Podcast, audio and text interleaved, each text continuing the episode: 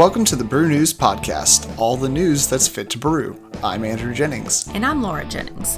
And this week, we're starting something special with a history of beer. We decided a while ago that we needed to go back into time and share with you all what we found. These episodes are going to be a bit different, and we're going to try and keep them fairly short. Instead, instead of a standard tasting, uh, Laura and I are going to try and drink some beers that are appropriate for the time period we're going to be discussing but not go into too much depth about the beer itself, since it's really about the journey, not necessarily the beer. This series will also be a touch odd, as I'm going to be sharing research that I did with Laura. She hasn't really seen the notes, so this is going to be more of a cold reading for her. Just for point of reference, most of my notes and research came from William Bostwick's A Brewer's Tale and some additional online sources. If you do want a good history of beer, though, I highly recommend A Brewer's Tale. We hope you enjoyed this History of Beer Part 3 from the Brew News Pod. Quick recap on the history of where we are. We started in Sumeria and Babylon. We've gone to Egypt. We went from there across the Mediterranean into Northern Europe, where we got high with the Norsemen and died with the Norsemen. But uh, then we went into Germany and uh, Trappist ales monasteries, really controlling that beer growth. And then we, oh God, went to France. We went to Belgium. We went to Britain. And that's where we're going to pick back up is Britain. We've figured out our beer, we've got our hops now, we've got our malts now, we got our yeasties that we're still not really sure are there yet, but we really have more control. It's more of an industrial process. And so we have the first true royal beer. I'm calling this the light in a dark world. At this point in time, most beers are going to be fairly dark the most predominant beer in Germany at the time is the Dunkel, the Dunkel lagers, uh, so dark beers. The uh, British are making ports and st- uh, porters and stouts left and right. Then they create in the late 1700s pale malt. Pale malt gave them everything they needed to create the IPA, the India Pale Ale. The uh, this is I know your favorite beer. Uh, Indeed. Well, style I should say, uh, and this is from Brevard Brewing. So from our New Year's spectacular lacquer, uh, the, the one beer from Brevard we didn't drink on the show. You had this before. Oh, I had this at lunch. You had this at lunch. Yes. Yeah. I mean, not today. No but in uh, Brevard. In Brevard. So the British IPAs would have been nothing like what we're drinking today because this is mm. very much an American IPA. The British use mostly Kent Golding hops, which are a lot lighter, whereas this is using Columbus, maybe. It says West Coast hops. What do you get on that nose, La? IPA. it's very. I'm not Travis. I know. It's very piney, very resiny, is what I get. I guess resiny, yeah. You're just saying. I'm just repeating the words you're saying. I don't know what that smells like. Should I? I it smells like an IPA. It does. So it's some IPAs are going to be. It's not a juice haze. It's a tr- more traditional mm-hmm. American IPA. I just don't like British IPAs, so I didn't get one. For this. Have I ever had one? They're malty. There's a couple of breweries around that do a decent British IPA. Does Fortnight have one? I'm pretty sure their standard is British, but they also do some American IPAs. Okay. Yeah, the, the most recent one I got from them was an American IPA, even though it had John Lennon on the cover in front of it. So what's different between the the hops IPAs? the hops they use generally the malt bill may be a little different, but it's usually typically gonna be the hop but the hop bill is completely different. North American hops are a lot punchier. They're not delicate at mm-hmm. all. They're very aggressive. Yeah, sort of like Canadians on ice. Love those aggressive hops. Yeah. So these are Northwest hops. So they're going to be mostly Cascade, Columbus, maybe Chinook, maybe some Tomahawk, possibly some Azacca, but probably not. So the British malting technique developed the light pale malting technique led us to the IPA but it also gave us pale ales, Marzens, and Pilsners. Uh, while pales came into the fashion amongst the middle classes of Britain, IPAs were the drinks of royalty. See, I love them. They're royal. it's the royal beer. And they are royal because if you were not going to India, you had to pay for this because the IPA is not not from India, but it's to go to India. That's what the I IPA. Who were they going to in India? East India Trading Company. Like the colony? Yes, the colony. So they would be shipping beer from England to India. The only way to get it that far is to make it boozy, because alcohol is a preservative, and to make it hoppy, because hops are a preservative. Therefore, your IPA or your India Pale Ale. So the booze and hops needed for that. The German and Austrian brewers actually came to Britain to, um, I'm going to say, borrow this uh, malting technique because that's how they created their Marzens and Pilsners, actually, is by stealing, borrowing the technique that they learned in Britain. At the time, like I said, all the Germans were brewing was dark beer, but now they have the ability to make lighter beer as well in both Bavaria and Bohemia.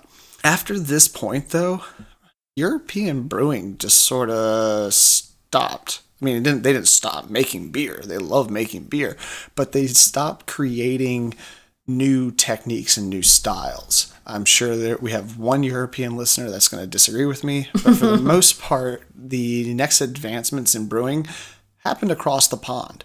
Bavaria has has their laws concerning beer. So if you don't make it a certain way, you can't make it. It's not beer. Therefore, there's no growth in that region in styles. The British have got their thing. They got it done. We're conquering everybody. We're too busy with colonialism to focus on our beer brewing. Uh, and the rest of Europe, if they're not doing colonialism, if they're not fighting a revolution, if they're not, I don't know, beheading a king, you know, what are they going to do? Make some wine, maybe? Beer brewing sort of, it's really good at this point, about the late 1700s, 18, early 1800s, but there's no more advancement in Europe for the next 100 years or so. Let's continue our history by jumping over to America, where this lovely accent is from. So, New World, new beer beer beer already existed in the Americas by the time the Europeans got here. Like we've mentioned before, it cropped up in uh, tribes. It was a very tribal thing. Uh, the Dogfish Head actually has an ancient ale from South America. Uh, that I don't think we would want. I want to drink it. It's the one where they uh, they have their whole crew together. Oh yeah, you're shaking your head. Nope, nope, nope, nope. Yeah. I know exactly which one you're talking about. They spit into it. Yep, yep Yeah, yep, no, I'm good. Yeah, I know. But that was their malting technique. Come on. Thank you. Yeah, yeah, yeah. This harkens back to the Scandinavian tradition. It is not a beer for every person to drink. Beer is not an every man's drink. It's a party drink. You drink it for funerals. You drink it for important events. In our pumpkin beer episode, we covered some of the U.S.'s beer beer brewing history and how ultimately we're a nation founded because British settlers ran out of beer. What happened when they came over is the grain and hops would not grow in the US. The European grains and the European hops wouldn't grow here due to soil and the climate. Uh, that meant they had to get creative. So, going back to Scandinavia, we're just tossing stuff in this pot and seeing what comes out. Woo woo! This led to pumpkin beers, molasses beers, tree beers, uh, really anything that you could toss in there. However, they did cut out the nightshade. That was that was helpful. That was helpful. Home brewing became very popular, and local breweries were a big thing in the early history of the U.S. You had taverns, you had uh, every every home had a pot that was brewing beer. During the mid 1600s, it was estimated up to 60% of Massachusetts homes had a brewing operation hmm. in their built in their house. And home brewing was really popular amongst our founding fathers, especially our boy G Dub. I say Alexander Hamilton. No. G Dub can be your boy. G Dub. Hamilton is mine. Here comes the general. but no, he was very big into home brewing, into brewing his own beer, and he, you can find his recipes, but ultimately it's it's like trying to read another language. Mm. It's like nah, I toss some stuff in there, I let it sit. I toss some more things in. When the cows come back, I take it off. It's like, what? I, I don't have cows. I don't know how to brew your beer. But if you figure it out, please let us know. That would be an excellent beer. During, you know, America's early history, there's a ton of immigration from Europe. So, because of that, we're being introduced to no longer British style beers, but we're getting German immigrants that are bringing over their German lagers, their German Dunkels, their German Pilsners, their Marzens. They're bringing everything over to the US.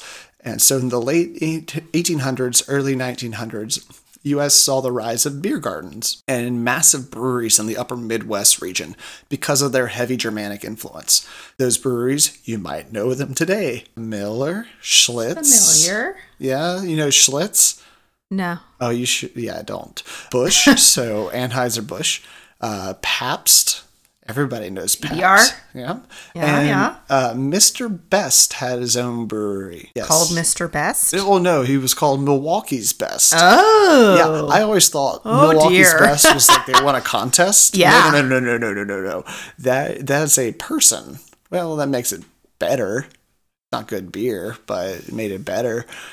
Like a lot of these, uh, the German heritage, beer was part of the cultural zeitgeist. It was not something you do to get drunk and to party. It's something. It's something you use to party, but it's not. You don't base your whole party around it. It's not a frat bro situation where, yeah, bro, we're getting wasted. It's let's go to the beer garden and let's all have a couple of pints. We'll bring the kids. They'll go play over here. So sort of more like our modern brew pubs that you and I go to, less like uh, frat parties. So the goal of the beer gardens was, of course, to have a wonderful family time and not get drunk.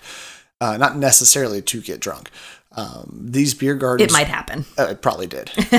Miller, in particular, had a multi acre park at their beer garden so kids could go frolic and play. It really was. You finish church and you come to Miller's beer garden, bring your picnic, and you're just going to have a good time with all the families. Family beer is a family affair. It really is. It truly is, especially for these folks. Um, unfortunately, about this time is when liquor in the US also reared its ugly head and prohibition. So, liquor turned the tide on this family friendly drinking. Bars were no longer these fun, family oriented events, but um, because liquor itself, there's actually no caloric benefit to liquor. It's not developed to give you the calories you need to do your job. It's developed to get you drunk. I'm not knocking liquor, I personally enjoy it. This led to more carousing, less ritualized drinking. You are drinking so you can be schlossed, not drinking so you can have fun. In 1915, there were 1,300 breweries in the US. How many breweries do you think were open three months after Prohibition ended in 1934? when it ended, how many were open? Yes. Publicly acknowledged? Yes. 300. 31. Dang. There was a 97% reduction in breweries over the course of Prohibition. Most of these are going to be your larger breweries like your Yuengling, your Miller, your Pabst, your Busch, your Schlitz, and your Best. Most of them made something else during Prohibition, but kept their brewing up on the side. That was always a that's a fun story. I think we told that in the Yuengling episode. Was within I think a week of Prohibition being signed out of law when FDR signed it, Yuengling sent a case of beer to the White House. They called it their thank you ale or something like mm. that. But most of these breweries went to something else. I think ice cream and milk were the big ones to switch over because a lot of the equipment for dairy is used in brewing and vice versa. Hmm. You don't need a mash tun per se, but you can do a lot of the same stuff with the same equipment. Ultimately, what this did is it killed small breweries and consolidated some of the larger ones. In 1934, there are 31 breweries in the US. Now, by 1935, that number's popped back up to 700. So you're, you're doing pretty good. But the problem is, those 31 breweries, or really it was about half a dozen, had over 60% of the beer market in the US. And over the next 40 years, those 700 breweries fall and fall and fall until we hit the nadir of craft brewing in the US, which was 1978. Which brings us to our last beer. The beer that ultimately ended the, uh, well, we could say began the craft beer revolution in the US. In 1978, there were 89 breweries open. Most of these are going to be your large guys, the ones we still enjoy today. Some of those have been consolidated too at this point. 1978 is the beginning of craft brewing in America, and it started with this little feller, the Sierra Nevada Pale Ale. It's a big hop forward pale ale. It's not brewed in the English tradition. It is definitely a West Coast style pale ale. You've got a lot of Cascade hops in this, a lot of pine, a lot of resin. Uh, it's not quite as strong as that Brevard IPA, but this is this is your standard American pale ale. Thoughts, Law? I like it. I don't think it's anything crazy, but like you said, standard and This is the beer that really started craft brewing mm-hmm. again, or restarted it. Sierra Nevada is considered one of the original craft beers in the U.S. since 1978. When remember there were 89 U.S. breweries. In 2017, so what's that? Less than 40 years later, there were 6,372 breweries open. wow. Right. Uh, since 1978, we have added well over 6,000 breweries because some of them, of course, close. So you've had expansion, retraction, expansion, retraction with the breweries. But since 2000, we went from about 2,000 breweries to 4,000 to 6,000. And I think 2018 stats are expecting it to crack 7,000 breweries in the hmm. US. Because of this, the sheer number of breweries, you're going to get a lot of different things happening. You have to differentiate yourself in the market. You have to explore new things.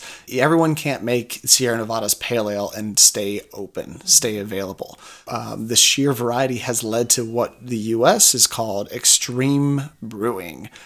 I love it. Extreme brewing. Extreme brewing. what? It's truly, at least it was founded in America. I'm sure it's expanding out. Um, Evil Twin, are they the one? I don't know. Travis would, would get mad at me for getting that right wrong. But uh, there's a couple of breweries that do that abroad. But U.S. almost every brewery will have an extreme beer. So these are going to be high alcohol. They're going to be high hops, high something that just makes them wild. Dogfish Head is the, like the king of extreme with their different styles and variety and sheer wackiness and wildness with their beers. It also leads to blended style beers, things that are mostly beer.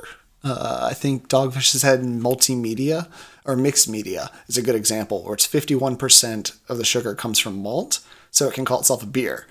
The other 49% comes from grapes. So It's like a beer wine? yeah, and it tastes like a beer wine. It's weird. Interesting. Um, but yeah, so the sheer variety of competitors leads all this craziness that you have to have to create these different styles and to blend these different things. Many American brewers originally were trying to stay true to the roots of German brewing. They would follow some of the laws, maybe some of the British brewing, so they'd use different kinds of malts and ale yeast. Um, but ultimately, at this point, the variety is spice of life. We have a town of 200,000, 250,000, and we have six active breweries.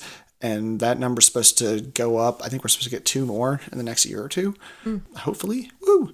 Since the mid 1990s, U.S. breweries have been on a tear, creating new beers, blending styles, trying new ingredients, and in some cases, they even hop in that Wayback Machine to try ancient ales. So, uh, Dogfish Head's a good example of that, getting beers that are several thousand years old based on scrapings from uh, drinking vessels. That one that you got mad at me for buying was from a 3,600 year old uh, drinking horn. Which one? The one I bought like two days ago, yesterday. For the pod? Yeah, I said it was for the pod. We're not drinking it today. He just says things are for the pod, but that's how he's getting away. We got back from Asheville and he said, Laura, do not let me buy any more beer unless it's for the pod.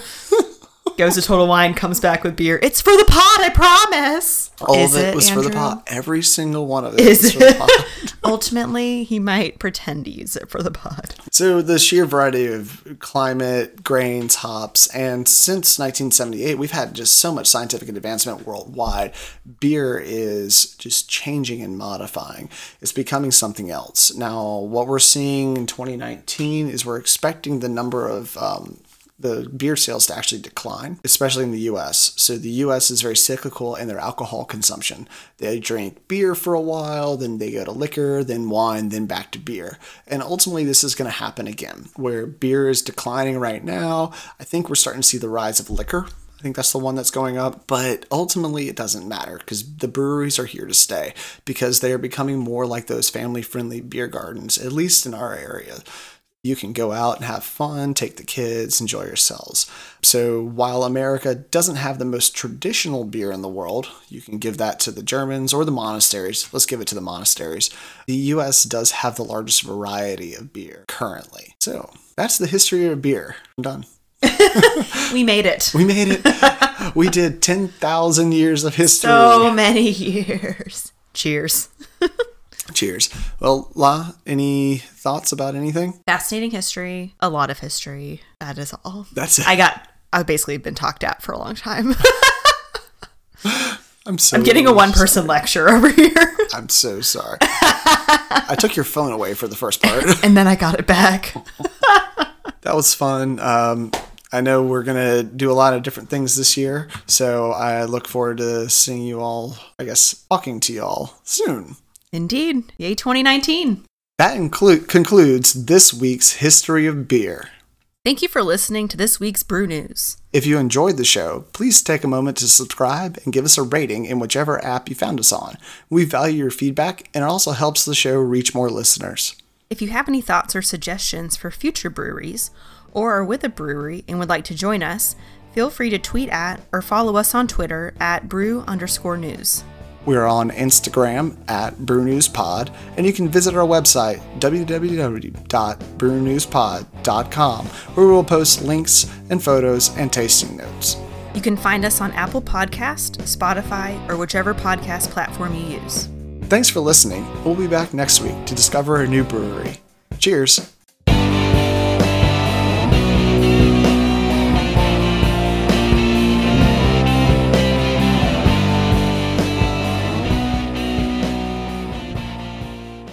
Have you ever wondered how you could join the Brew News crew?